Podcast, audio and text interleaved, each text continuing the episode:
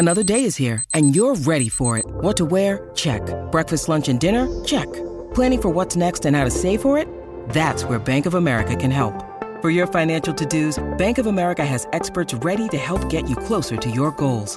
Get started at one of our local financial centers or 24-7 in our mobile banking app. Find a location near you at bankofamerica.com slash talk to us. What would you like the power to do?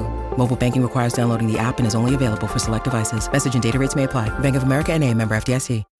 When you need mealtime inspiration, it's worth shopping Kroger, where you'll find over 30,000 mouthwatering choices that excite your inner foodie. And no matter what tasty choice you make, you'll enjoy our everyday low prices, plus extra ways to save, like digital coupons worth over $600 each week. You can also save up to $1 off per gallon at the pump with fuel points. More savings and more inspiring flavors make shopping Kroger worth it every time. Kroger, fresh for everyone. Fuel restrictions apply.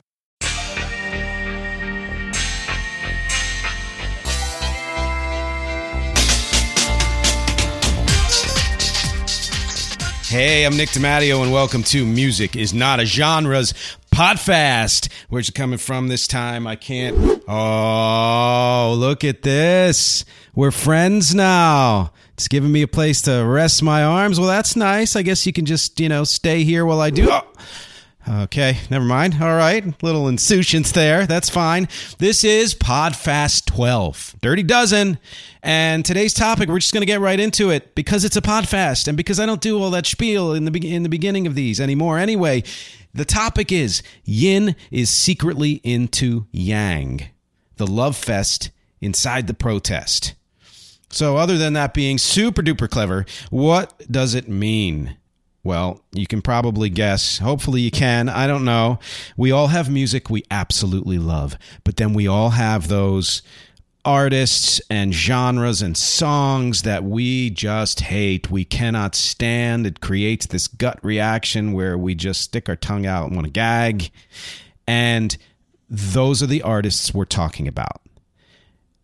Because that is an actual emotional connection to the music, whether we like it or not. That is a connection. It's a connection that's uncomfortable. It's a connection that we don't understand, but it creates a response in us, which means we are connected to it. Hatred is as much a connection to something or someone or some ideology or whatever it is as love is. And that's what we're talking about today. And the disclaimer here is we're not talking about indifference there's a big difference between hatred and indifference.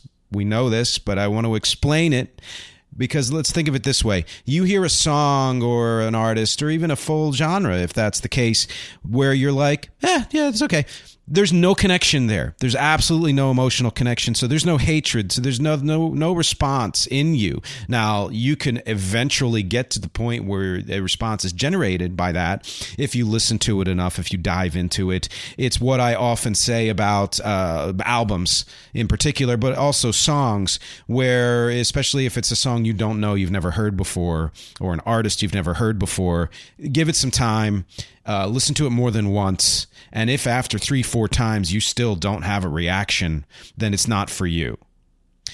But I will say this if it generates a reaction, whether that is love or hate, and and and the interesting thing about that is I find that hate when it comes especially to art happens more quickly than love. Uh, you can have this immediate response to something where the sound just uh, it hits you in a certain way, or the singer's voice, or the style in general, to the point where you're like, "That is just not that that that is not for me. I can't stand it." Whereas with love, you can absolutely have that response. There are certain kinds of music where you're predisposed to loving it because it reminds you of other things. That happened to me with uh, Bloc Party back in, I guess, 2004, where I had never heard that band before. It was the brand new album. But it sounded so much like stuff from the early 80s but with a 2000s kind of spin to it that i had this immediate love response to it so that does happen. But I contend that love in all forms, but especially in, in art, takes time. I believe that's quoting a song, right? Yeah, to heal when you're hurting so bad. And what I mean by that is you don't always know what's inside of something until you get inside of it. So that that first surface reaction might be indifference. But then you absorb it and listen to it, you understand it better. And understanding is where a lot of that love comes. That's because it's creating a connection then it, it takes time to ge- generate and germinate and all of that. And that's where that connection comes in. But we're going to set all those aside because I don't need to convince you to love something you already love. I, I would like to convince you to give time to things you're indifferent to to determine whether or not you can or do or will love that thing, whatever it may be, whether it goes even beyond music. But again, that's not what we're talking about here. We're talking about the famous quote from Hamlet, Queen Gertrude. The lady doth protest too much, methinks, which we bastardize and change all around to suit our needs. And I think that's an important thing to do with this particular quote because what it's saying is what my subtitle was saying the love fest inside the protest.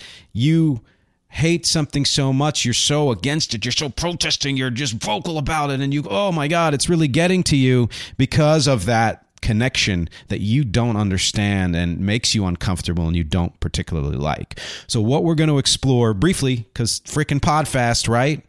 It are, are a few examples of those from my own experience and then and ones that I have triumphed over and ones that I'm still struggling with whatever that I know you know I know but there is a connection there and then uh, I'm going to extrapolate that to other fields, etc., and kind of the general idea. And then I'm going to ask you a question or two that I hope you, you know, give me some comments back towards because I'd love to know the things you hate and I love to know the things you love. And then we're done. That's it. That's that's the the whole nut right here. So there are a few. I'll I'll go first genres of music that uh, I have really uh, never been able to get into. But before I do that, I'm going to give you an example of something that I I want to say this is more of an example of something I was indifferent to that I ended up loving. And that is back in the 90s. Uh, Pearl Jam comes out, Nirvana comes out. I really swung more towards Pearl Jam immediately for whatever reason. Uh, and Nirvana, I was less impressed with. But then I spent time with Nirvana. I spent time with the music, and I grew to love it as much as I I did Pearl Jam at the time, especially. So okay, not not a perfect not a perfect example, but there are other examples of artists where you know maybe i don't know maybe maybe i don't have great examples of times where i was able to overcome that visceral dislike of something. I think that is a great illustration of i have work to do as well right? I know there are things in life that have made me uncomfortable whether it was originally like when i was in my teens and early 20s i couldn't stand tomatoes uh, in any form. I didn't even like tomato sauce. I might have had it on pizza but you know pizza's a special thing and and and I I couldn't I hated them right. It wasn't that I was indifferent to them and oh they're there they're not there. And then I started to explore more of that. What was it about it? Was there something acerbic about it, or was it too sweet? Is it that this isn't really a vegetable, it's a fruit, and there's just some weird, like, middle ground that the tomato holds, or that it's too juicy, or that it's, you know, I don't know what it was, but I allowed myself to kind of open up to it and get past the hatred of it and fear of it and grew to really enjoy tomatoes, you know. And so let's let's think of some things that kind of fall into place there that I have had to work on for music. And one would be smooth jazz. Um, I'm a big jazz fan. I have been since I was a kid. My dad, you know, was kind of a light jazz player at times and loved jazz. My mom was really into jazz. And so we listened to it a lot. And Yet there are jazz forms that I absolutely love, like late 50s into early 60s. That period I absolutely love. There's other kinds, certain types of vocal jazz I like, uh, you know, others that really rub me the wrong way. uh, fusion, a lot of fusion I like. Uh, you know, th- th- there's there's various kinds of jazz that I can get into that I have gotten into. But I remember back again, this would be in college when uh, you know the smooth jazz was sort of becoming more of a big thing. This was you know after uh, Kenny G had started to hit it big and and all of that stuff, and I always felt like this was. And I'll say it because I'm trying. This is exactly what we're getting into a poor man's jazz. It was like, all right, so let's find the lowest common denominator of what makes something jazz and do that. And let's also suck as much energy out of it as possible. And when you're into like, you know, bebop and hard bop and fusion and even uh, avant garde and all of that stuff, you are used to things moving quickly and having energy and going places that are weird, you know, but that also come back to the the central theme and and really tie it all together. And to me, like a Sanborn or a Kenny G or so many other people, and yet and this is the interesting thing. And this is where I think you can find a way to get over the hatred. I was really into George Winston, which, okay, you'll say that's new age. But when you listen to George Winston and the stuff that he was doing, and I guess is doing still, it, it had a very kind of uh, jazzy base to it in the sense of there was improvisation there. It wasn't just straight out composition. And it was also very kind of, I mean, it was energetic and interesting and he did quirky things with it, but it was light. You know, it's it's it wasn't like it was slamming you in the face with anything. So why is it I can absolutely love that and listen to smooth jazz and be like I I feel like I need to have my head over a toilet. I don't know. Except for the fact that there is something inside of it that is causing a reaction in me that I need to explore more. And what I've found is that there are types of, over the years, types of smooth jazz. It's not so much the genre, and this is why I say music is not a genre. It's the artist let's say if you even go to like mushroom jazz or acid jazz or things like that that's relatively smooth. It's also relatively it doesn't uh, go far afield as far as improvisation and things like that. So why isn't that also a form of smooth jazz? I mean there is a tangential connection there so it might just be the quality of well the type of saxophone that's being used in a certain smooth jazz song or the type of keyboard that's being used or whatever it is. And at the same time, I'll listen to a, a Muzak version of something and if you don't know Muzak, look it up. It's like elevator music basically and and find kind of a kitschy cool to it that I enjoy. So is it that I hate smooth jazz or is it that I'm just particular about the kinds of smooth-ish jazzy-ish things that I like? Right? Hello, Pantheon podcast listeners. Christian Swain here to tell you more about my experience with Raycon earbuds. Our family now has three pairs of Raycon earbuds around the house, and my wife just grabbed a pair of the Headphone Pros to replace some headphones from a company that was double the price.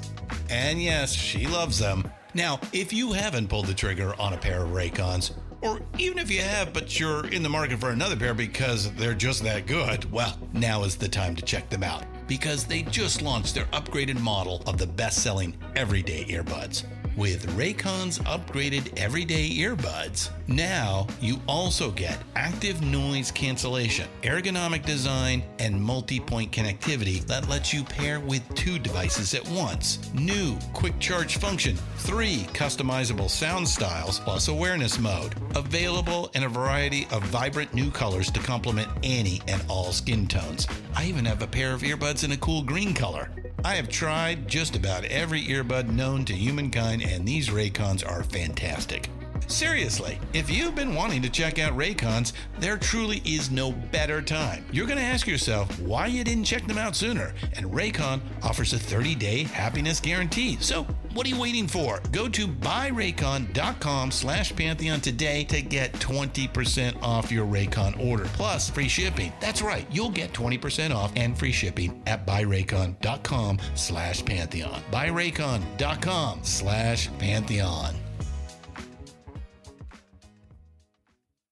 The same really for me, and I'll give you this one more example because Podfast, Podfast, Podfast, and that's um, pop country, and I'm specifying that because there have been a lot of forms of country that have existed, and uh, many of which I have listened to or dabbled in and enjoyed. Pop country over the years is something that I have just not been able to get into.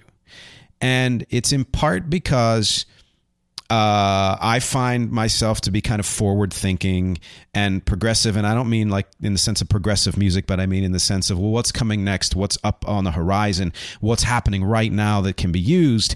And uh, one of the hallmarks of, of pop country, and, and I'm, I really want to say this without judgment, is that it pulls on forms and styles from the rock and pop world from 10, 15, 20 years prior to whenever it's made.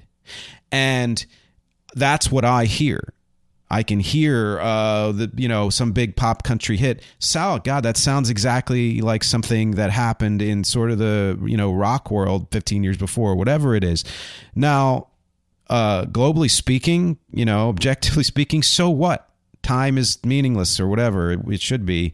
And so why not if the song is good, it should be good no matter what time it comes out. So that is a personal bias of mine of being like, well, you're retreading stuff that people did before.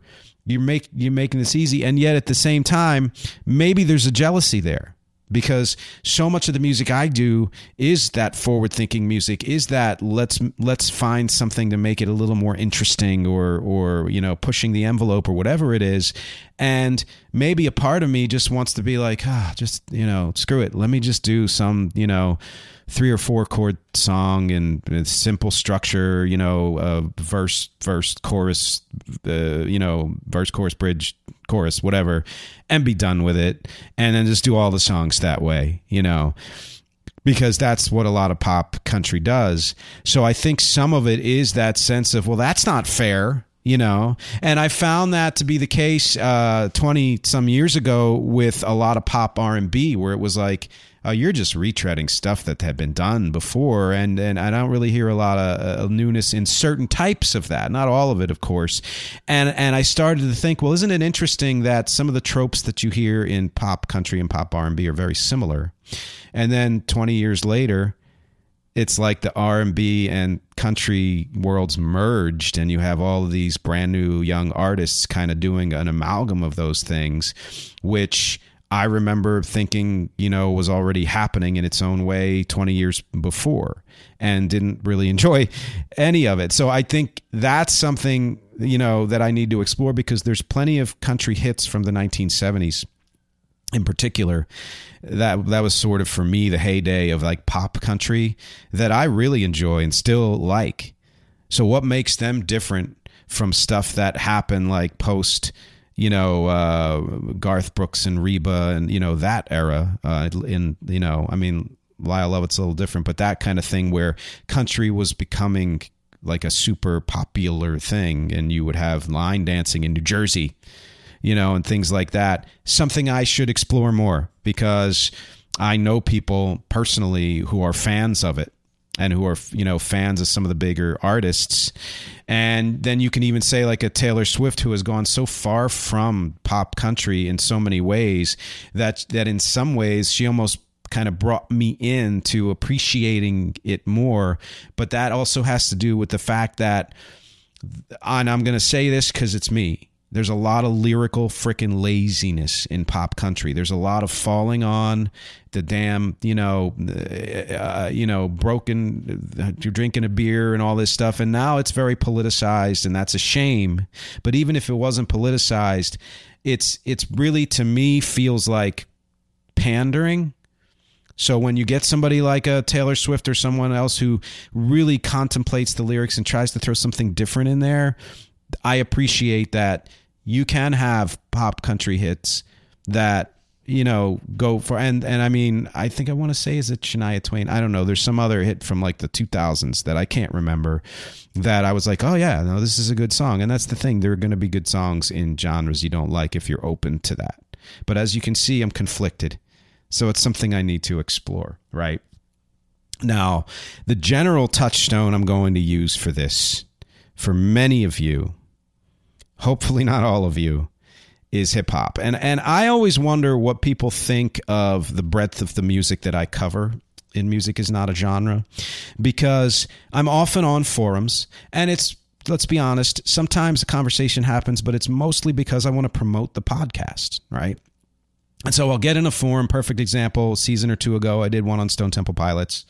Uh, Death is Dumb for Weiland and uh, got on the forum and the the the people on there and I will say mostly white guys were very like anti everything else basically. Or another perfect example and I think I mentioned this maybe in my catch up episode where the lead singer of Five Finger Death Punch at the Metallica concert, who they opened for them, was doing this beautiful family thing, and then all of a sudden mentioned, you know, like they don't do this at hip hop shows, and I'm like, whoa, where the hell did that come from? You turn this beautiful moment into something super biased and frankly racist, I think, and.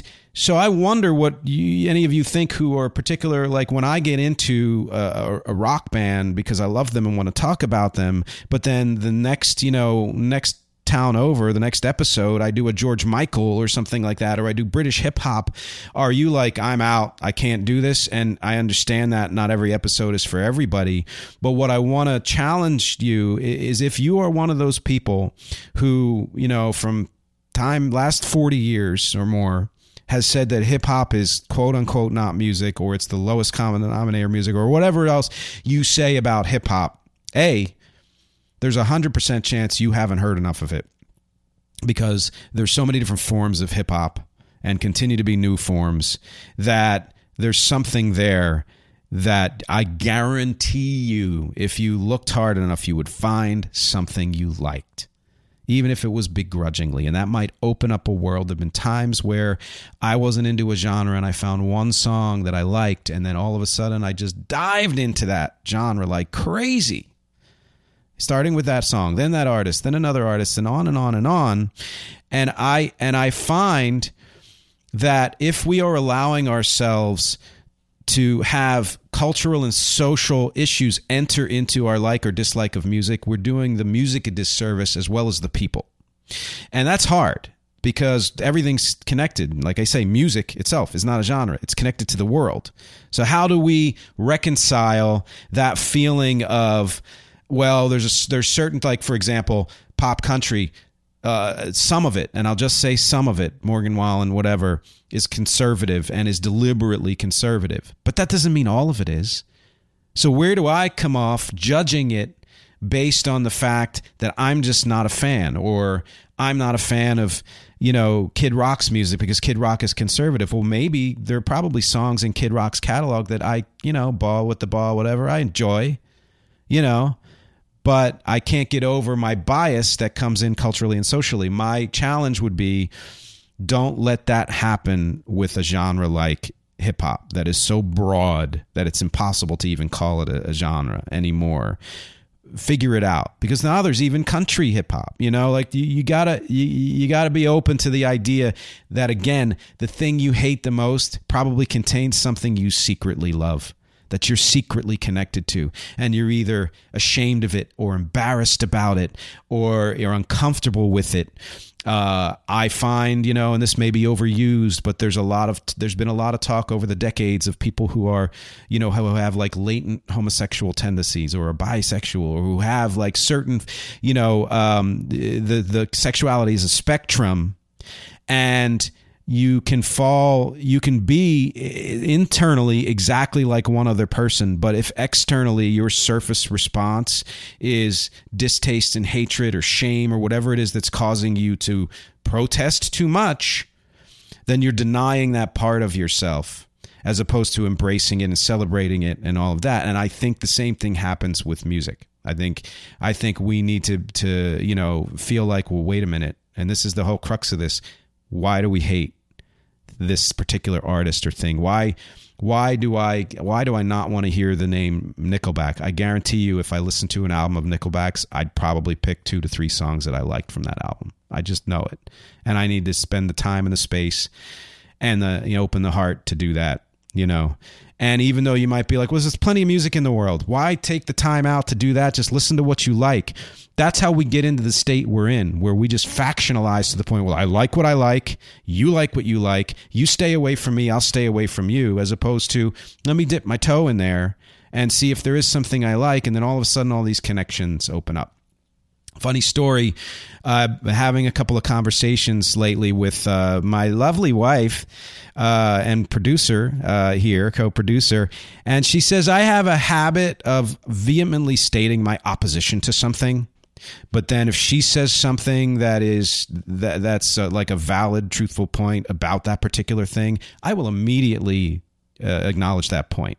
You know, I, I might not completely, you know, switch my opinion of everything, but I'm not going to take a stance that denies the truth.